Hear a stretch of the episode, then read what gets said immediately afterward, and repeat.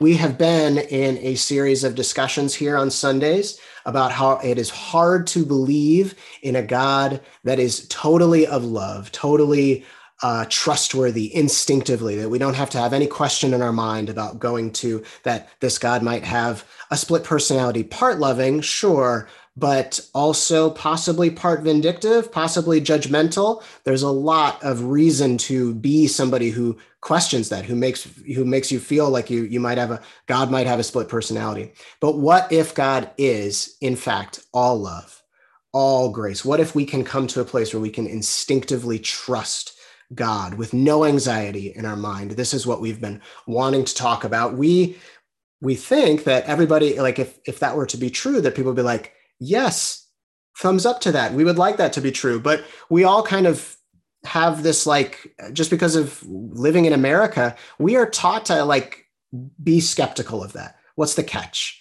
What's the fine print? If you grew up uh, particularly religious, you might uh, wonder, hey, what about X, Y, or Z Bible passage? How does that square with this idea that you're talking about? God being totally of love American culture in general, and ironically, American religious culture, trains us to be skeptical of a God that is entirely of love. And so this series is about responding to a lot of the questions that we knee jerk ask. What if God really is all loving, all grace?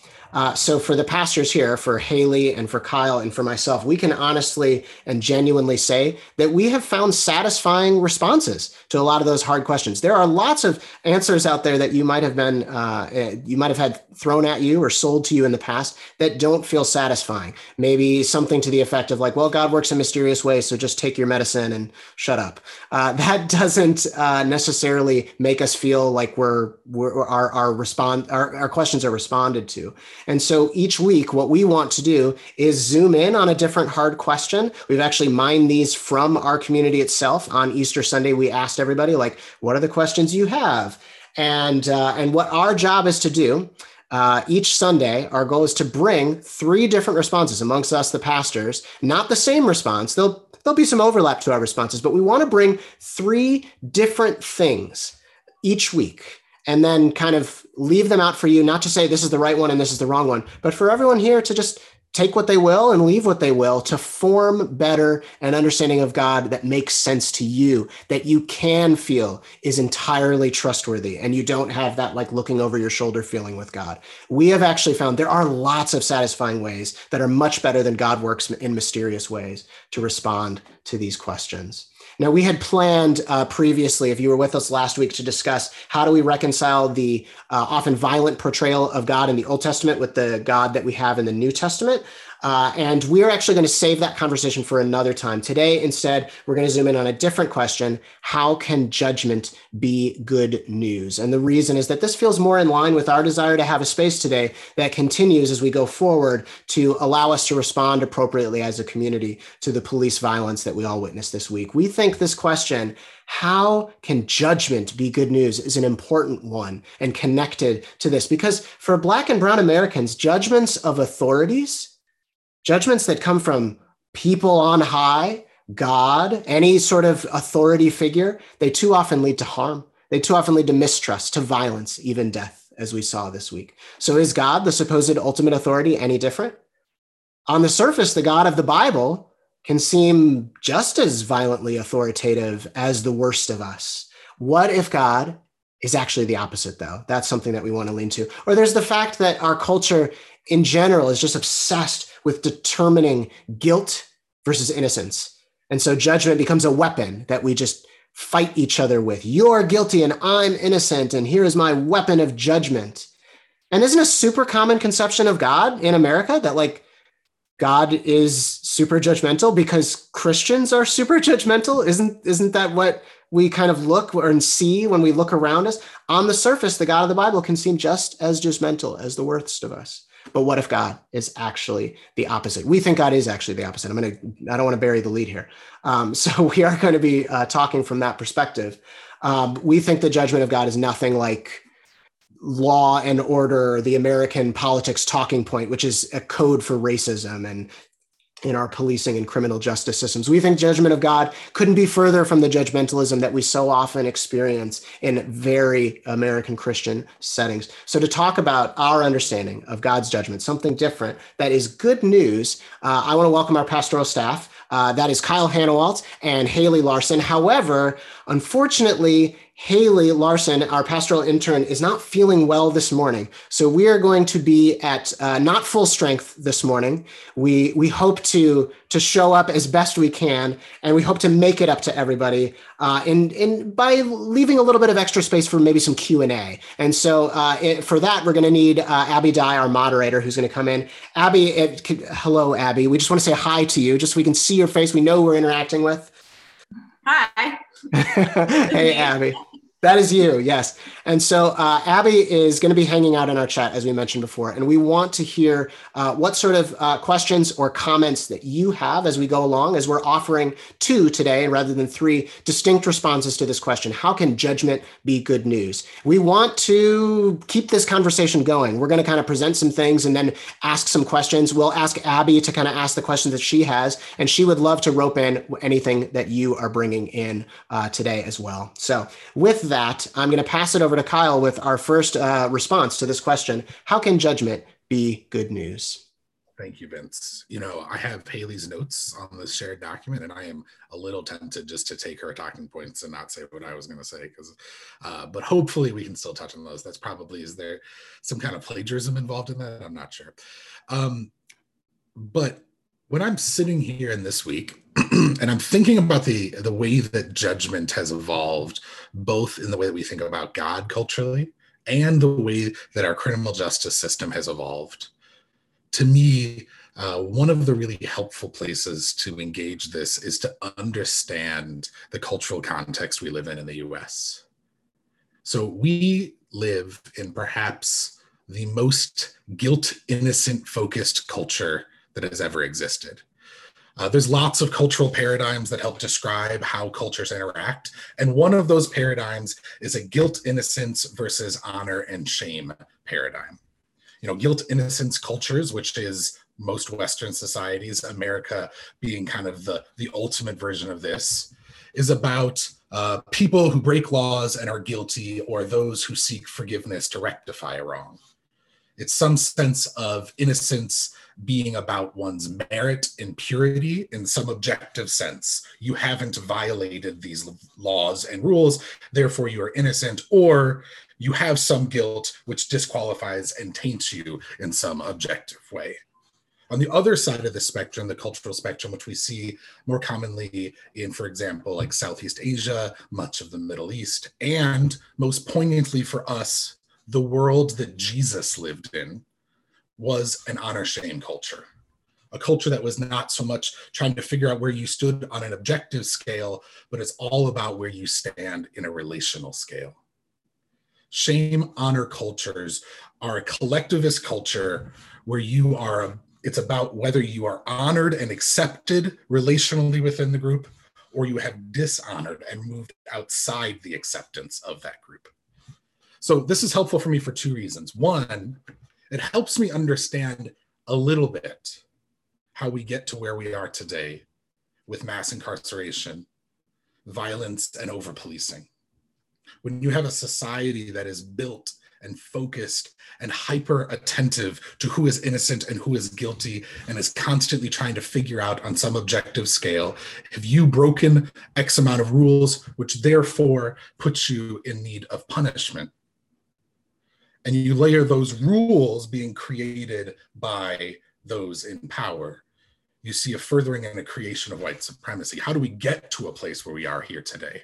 It, to me part of that is a culture that is focused on guilt innocence as a basic part of our society and have that laid on to white supremacy which is the power base of our society and it's helpful for me to acknowledge that, A, to realize that sometimes the arguments and the fights and the ways that we push back against the brokenness of the world is still coming from a certain lens. We're trying to argue and defend was that person innocent? Was they guilty? Was there justification? Was there not justification? That is such a guilt innocence lens that I am taking to these things.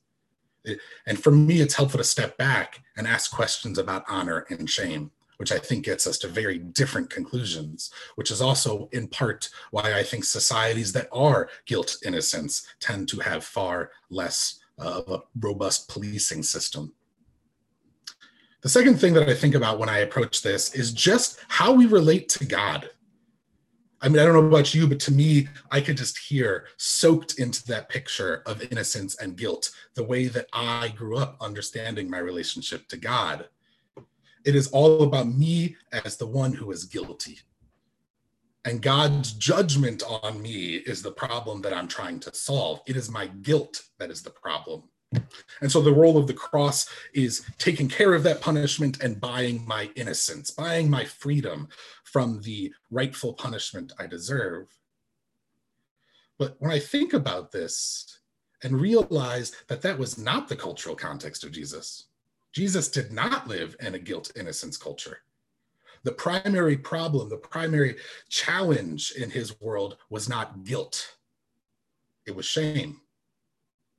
And I think about the way this changes the way that I interact with passages that speak of judgment or salvation. It shifts the question from how God, through Jesus, is addressing the problem of my guilt to how God, through Jesus, is addressing my issue of shame. And by shame, I don't just mean our own personal emotion of shame. Like because we're not a guilt because we are a guilt innocence culture shame has life here but shame is still a deeply individual thing. I feel shame for something.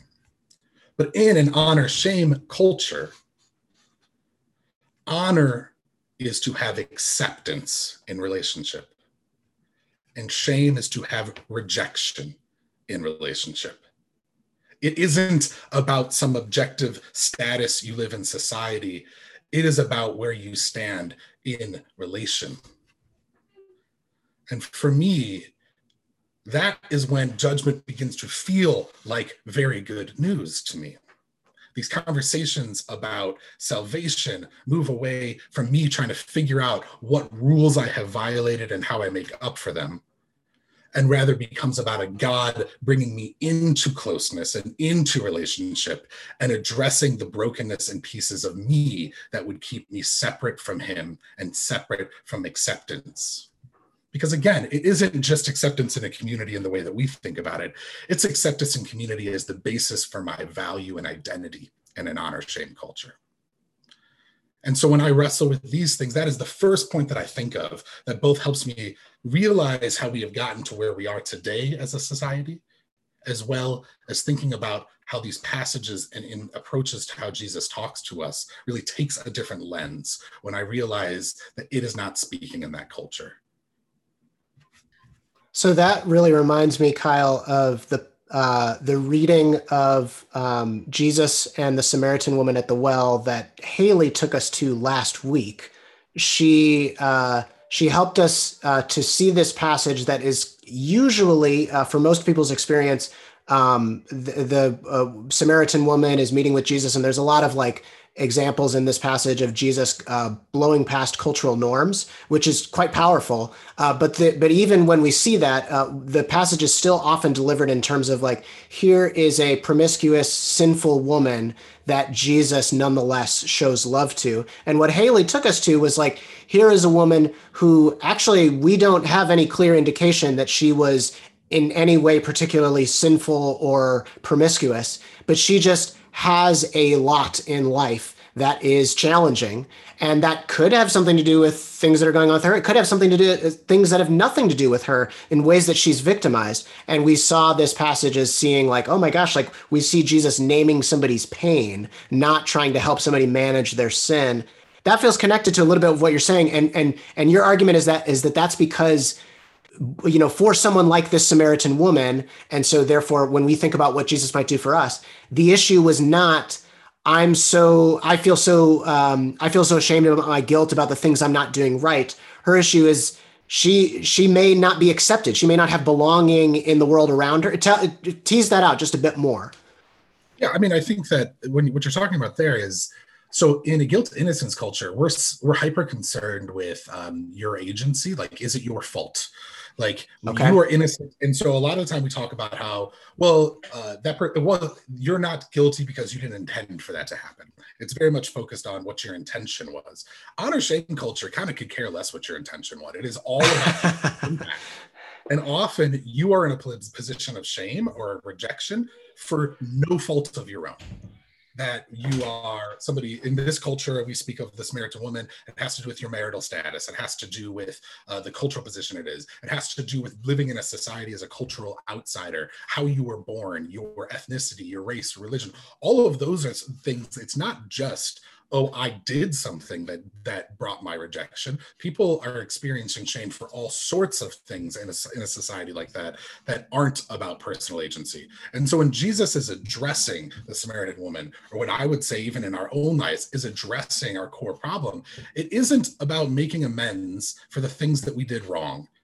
It is about restoring us to a place of value and acceptance in the ways that value and honor are stolen from us. And so I would argue, even in this last week, when I'm so pained by stupid conversations about whether whether it was justified, what's justified, what's a reasonable in an honor shame culture, it would just be a shame on our whole country that we have as many people incarcerated as we do. It is a shame on our whole country that we have these many this many police killings. It's not about who's guilty and innocence. it, it is about this the way the world that we live in that brings shame on us collectively as well as individually.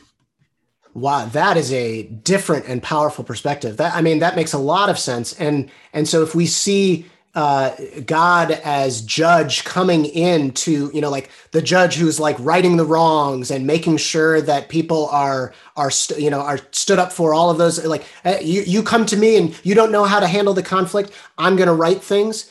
I mean, if, if that's the motive behind, that makes a lot of sense. That, that I, I totally see why this makes judgment good news. That's, that's good. Uh, yeah, I appreciate that. I think it's, uh, I think it's important too because where where where is the judgment of those? So where is the place where Jesus steps in and is actually speaking condemnation? It's those who are perpetuating dishonor of other people. It is if you are bringing shame through the lack of honor of others, like that is where Jesus's judgment would be harsh. That's why Jesus's judgment was harsh to the Pharisees and the powerful in his day, and was not harsh towards those that were struggling in a guilt innocent sense with sin that was there was no there was not a judgment of, of shame uh, it was a of harshness to them. That was a rather perfectly reserved for those with power who were perpetuating a climate of dishonoring and shaming others. And I, I really also see the connection between a way that we have uh, often um, the sort of prophets of our age uh, will encourage us to move away from uh, conversations around whether somebody is or is not racist and rather talk about racism as something around all of us that we all participate in. Your your just kind of thing of like if we saw this from the perspective, if we saw what's happening right now from the perspective Jesus might see us, is this is a shame on our entire country. It's a shame on our entire people that uh, we need to be freed from. We need to be saved from. And and those who are judges will will will free us from that. That will be the the process of moving forward. We'll be freed from that that that shame upon all of us. We need we need to move away from that. So that's really clarifying. Yeah, and just I mean, honor shame cultures have a lot of problems to it too. So it's not saying we now need to become an honor shame culture. It's just helping us understand that's the world Jesus lived in. And if we don't recognize what it, what things meant there, we're just going to read our lens of guilt innocence into everything, and that's not going to. And that's where we're going to miss things and begin to see, I think, and create a little bit of the lens of the way that we default towards as Americans when we think about um, guilt and innocence and the role of God. Super helpful. Awesome. Um, well, we'll we'll give another reminder. Just like it, Kyle is kind of dropping something that is similar to the way uh, that we a place that we got to last week, as we talked about passages that might be familiar or themes that might be familiar to you if you've been in church settings before, but kind of presenting something that's like maybe all of those have to be read in a different way than you've ever been taught to read them. And so, being in that place, if you have questions, if you have comments that you want to make, feel free to throw them in the chat. We will uh, rope Abby in before we're done here and uh, and hear from uh, what you guys are asking as we as we respond. I'd also be interested to hear from folks if there's any other ways that you, if you see our hyper focus on guilt innocence in this culture ways that that informs and colors the way that we interact as a society that might be helpful mm. just to name hey being a guilt innocent society finds life here and maybe acknowledging that can lead towards freedom. So I'm curious if anybody else sees any other ways that us being a guilt innocent society plays out. Mm, mm, very good, very good. Uh, so uh, for my uh, response here, um, I'm going to draw from uh, liberation theology, something that we talked a good deal about uh, in in the last year. Uh, we did an entire series, the God of the Oppressed series, last summer, where we leaned into different examples of liberation theologies because they come from lots of different traditions. I'm going to specifically draw from a Black American liberation theologian named Dr. James Cone. Uh, so for for this perspective, what we have to do is we we're we're talking about judge, like that role that we we think of something in America when we hear the word judge. We think of like order in the court, right? You know that that's what we imagine when we think of judge. And uh, the argument here basically is gonna is gonna jump off of the idea that that's not what would come to people's mind and any of the various timelines that are represented in the scriptures. Not the old testament israelites not the time of jesus not the time of paul. It would be a very different image. Uh, what a good judge is um, throughout the scriptures is not one who determines guilt versus innocence. So i'm, I'm going to kind of overlap with you there kyle. Uh, what is a good judge is somebody who stands for justice who stands for the needy, who stands for the oppressed. That's like synonymous with good judge. It's not like, oh, yes, um, I suppose a good judge would also do those things. It's like the, the, they're inseparable. A good judge stands for justice. That's what it means. Uh, judge and justice, you'll see, have similar roots, right, linguistically. So uh, in modern day America, we like to talk about a key qualification for a good judge being impartial. What's interesting here is that that that's not that's not here. A good judge in, in, in the bible is not impartial. A good judge in the bible is partial. Partial toward the poor partial toward the oppressed partial toward the needy. Um, and that i think that's really interesting right? Like that might feel almost like unsettling. Like uh, it, no you're supposed to be impartial. You're supposed to be objective right? There there again words that kyle was talking about. Um, so Psalm 72 is a great example. I pulled a few selections that I'm going to read to you all from Psalm 72, which kind of captures this like judge, a good judge, and justice is synonymous in the uh, in the world of the Bible. Um, so. Uh, Psalm 72 May the king judge your people in righteousness, your afflicted ones with justice. May the mountains bring prosperity to the people, the hills the fruit of righteousness. May he defend the afflicted among the people and save the children of the needy. May he crush the oppressor. May all kings bow down to him and all nations serve him. Why? For he will deliver the needy who cry out. So I, li- I like that this one. May all kings bow down to him and all nations serve him. Not because he's like, glorious or particularly different or important. It's because he will deliver the needy. That's why others should bow down to, to this king. Uh, the afflicted who have no one to help, he, the, he will deliver them. He will take pity on the weak and the needy, save the needy from death, rescue them from the oppression and violence. For precious is their blood in his sight. Then all nations will be blessed through this king, and they will call this king blessed. So there we go. That I think that's just a a perfect capturing of like there there's there's no difference when you're talking about a judge you're talking about somebody who stands up for the poor or the needy or the unjustly treated uh, so what that means is that some of the some of the passages that we might have uh, encountered before in popular American culture, or if we grew up going to church, uh, that ha- that carry like really strong language about judgment, th- it colors them extremely different. So if you're familiar with the Old Testament prophets who talk about the great and terrible day of the Lord, great and terrible uh, are the the adjectives that we get. Uh, you know, judgment was often conceived in this time, actually, even in the times of Jesus and Paul, as like the end of the world is going to come at any moment. People believed that. People believe that. It's you know like we don't believe that today. We we kind of believe that we'll be around. We we believe we'll be around too long because we don't take our climate seriously, right? But uh, but in in that day, people believed that the world was going to end tomorrow, and so uh, they talked about the great and terrible day of the Lord. That was the idea of judgment. And we read those passages, and they might seem scary. They might seem like intense, but if we're not talking about judges who come on that great and terrible day and say you're guilty and you're innocent we're instead talking about a judge who's going to say you have been victimized and i'm going to to like like make wrongs right. That's a very different feeling right? And maybe the, some of that ju- that intense language feels justified.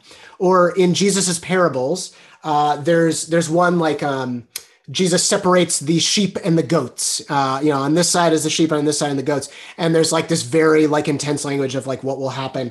And uh, or there's others that are Jesus separating like the wheat uh, from the chaff, which has to be thrown out and burned in the fire. And if that is all about uh, guilt versus innocence, we are rightfully feeling extremely uncomfortable about the judgment of God. But if that's about justice for the hurt, justice for the ill-treated, we have a very different feeling. Uh, the book of Revelation is like entirely filled with imagery about the you know the the the the idea that like God will come in a final way and we will not be left hanging. And if that's about, you know, because some people are going to heaven and some people are going to hell, obviously we have strong feelings. But if that is about there is injustice in the world and much of it has gone unacknowledged, God is coming to acknowledge it, we have a very different feeling all of these ju- judgments are about like they're not about separating guilty and innocent. They're about separating victims and perpetrators right? When you separate victims and perpetrators that protects the victims. That keeps them from getting hurt again. And when you uh, when you when when we read about you know in, in revelation god wiping every tear from every eye restoring and healing and redeeming all suffering well now that makes sense. That makes sense if this is what judgment is um, one last thing I'll say, and then uh, Kyle and Abby, I'll be curious what kind of questions there are.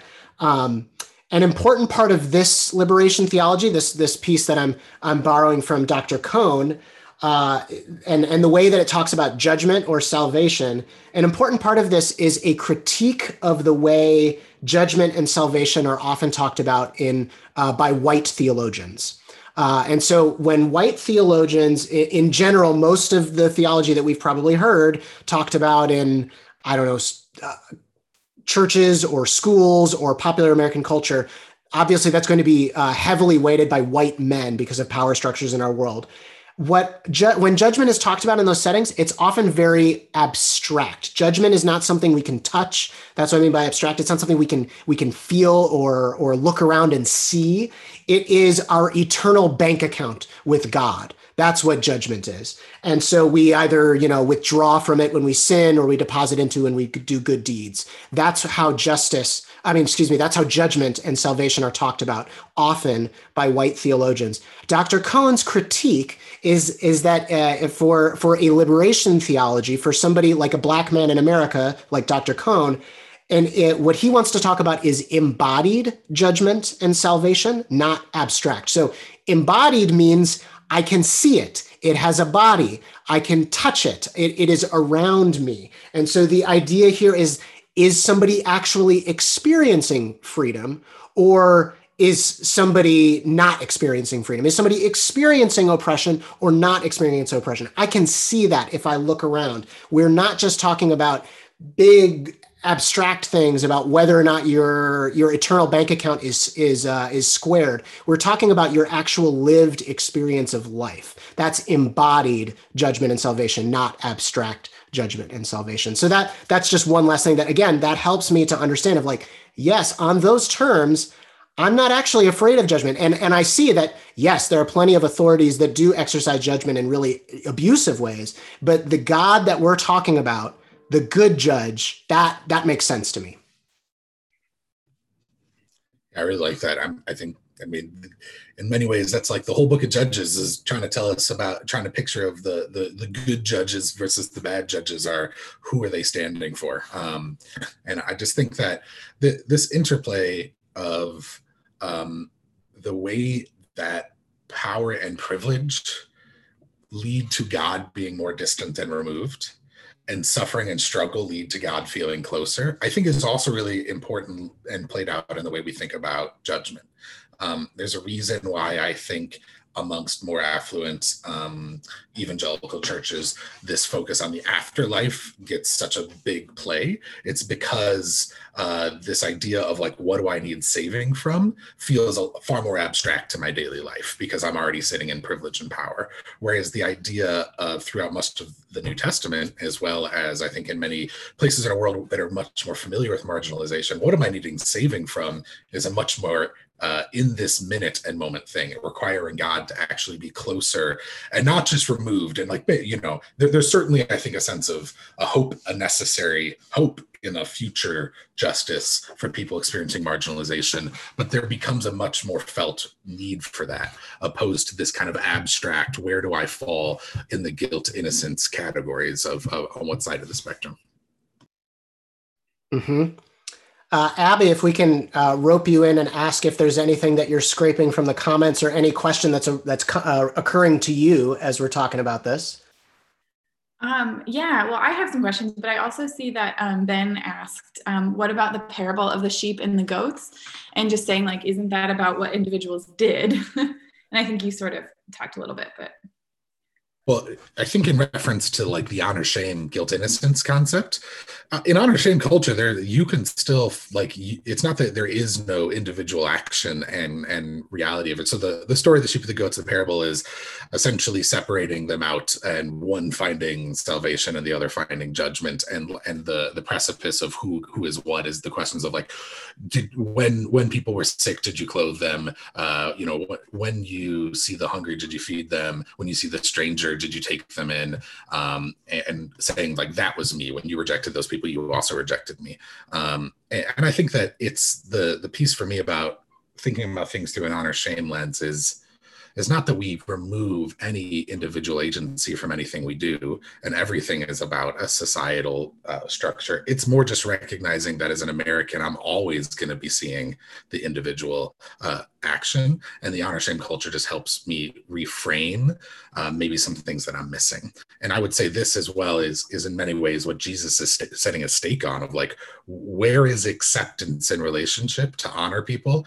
It is through the uh, the care for the marginalized and so what brings shame on you? Who are the goats? The those are those that have rejected those in need. Um, that's just my my thought.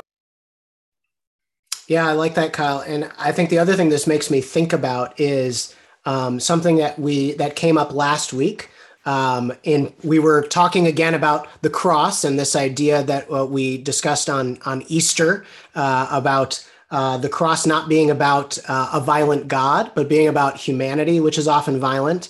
And uh, I think again, I'm struck by um, when we discuss judgment on these terms, similar to the way when we discuss the cross on the terms that we visited in the last two weeks, what we see is not a removal of accountability for humans who persist in uh, cruel behavior or who persist in self centered behavior or who persist in ethnocentric behavior. We don't see a lack of accountability for that when we remove the element of the judgmental, vindictive God. We actually see just as much accountability for those things.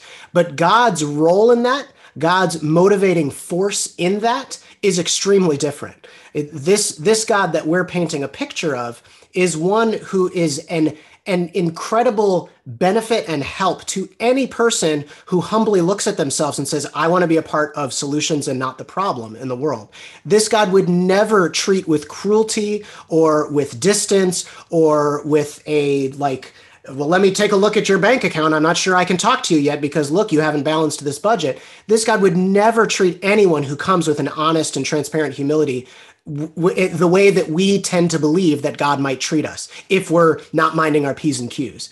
However, if we are talking about legitimate injustice, legitimate cruelty, legitimate self centered behavior and ethnocentric behavior to the point of violence, to the point of exclusion of somebody from community, then that God is going to be seriously against that and seriously hold uh, accountable those realities. And then we add to that this layer that Kyle is talking about, where it's not so simple. There's not just the people who who will be held accountable and the people who won't be held accountable, but there's this layer of the fact that oh my gosh, these are things that we all kind of participate in.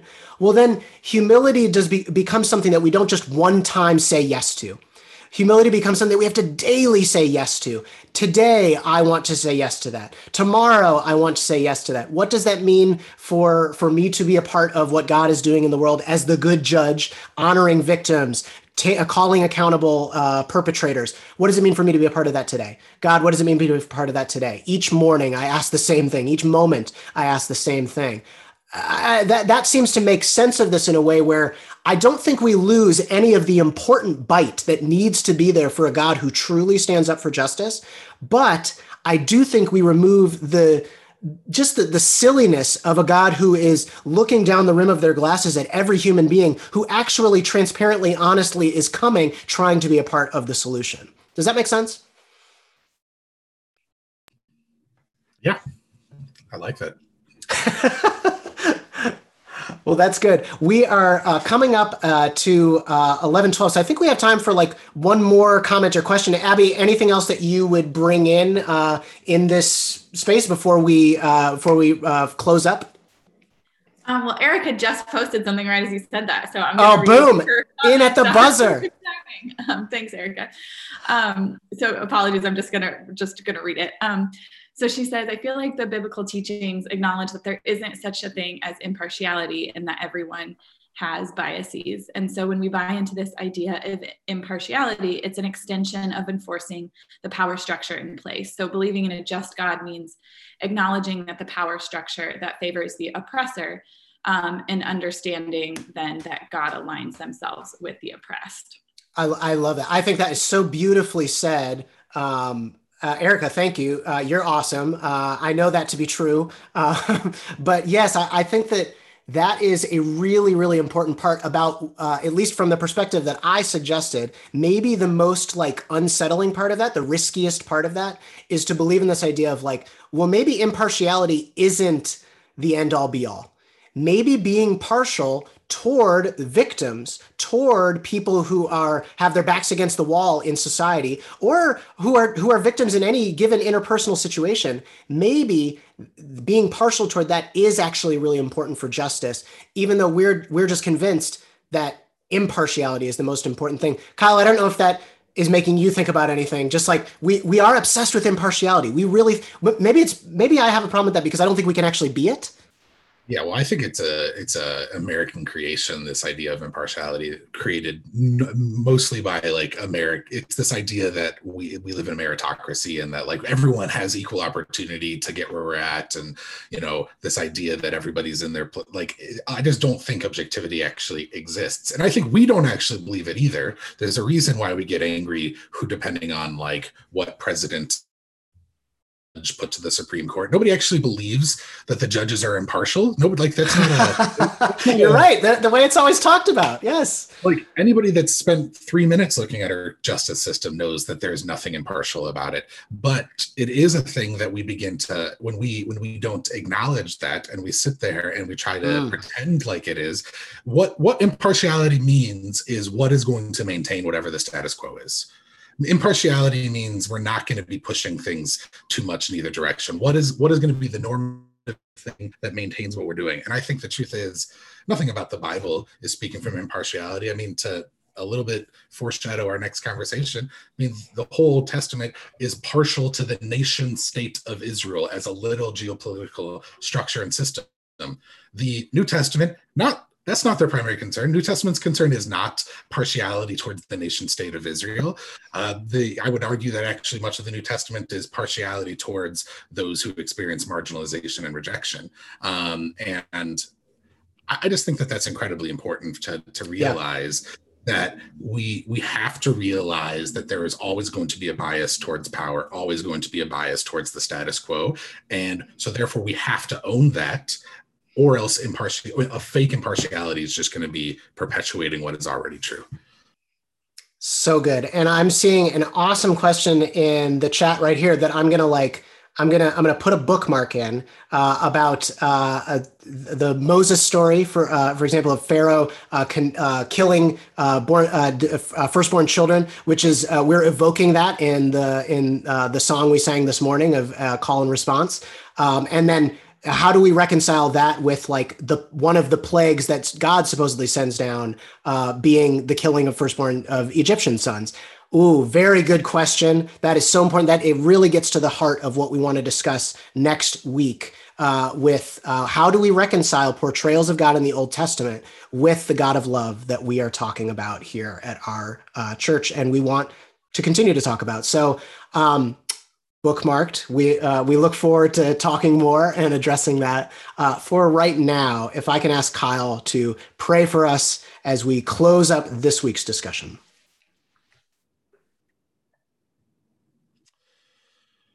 Jesus, we just acknowledge uh, the emotions and the different places that we are all at coming into this space.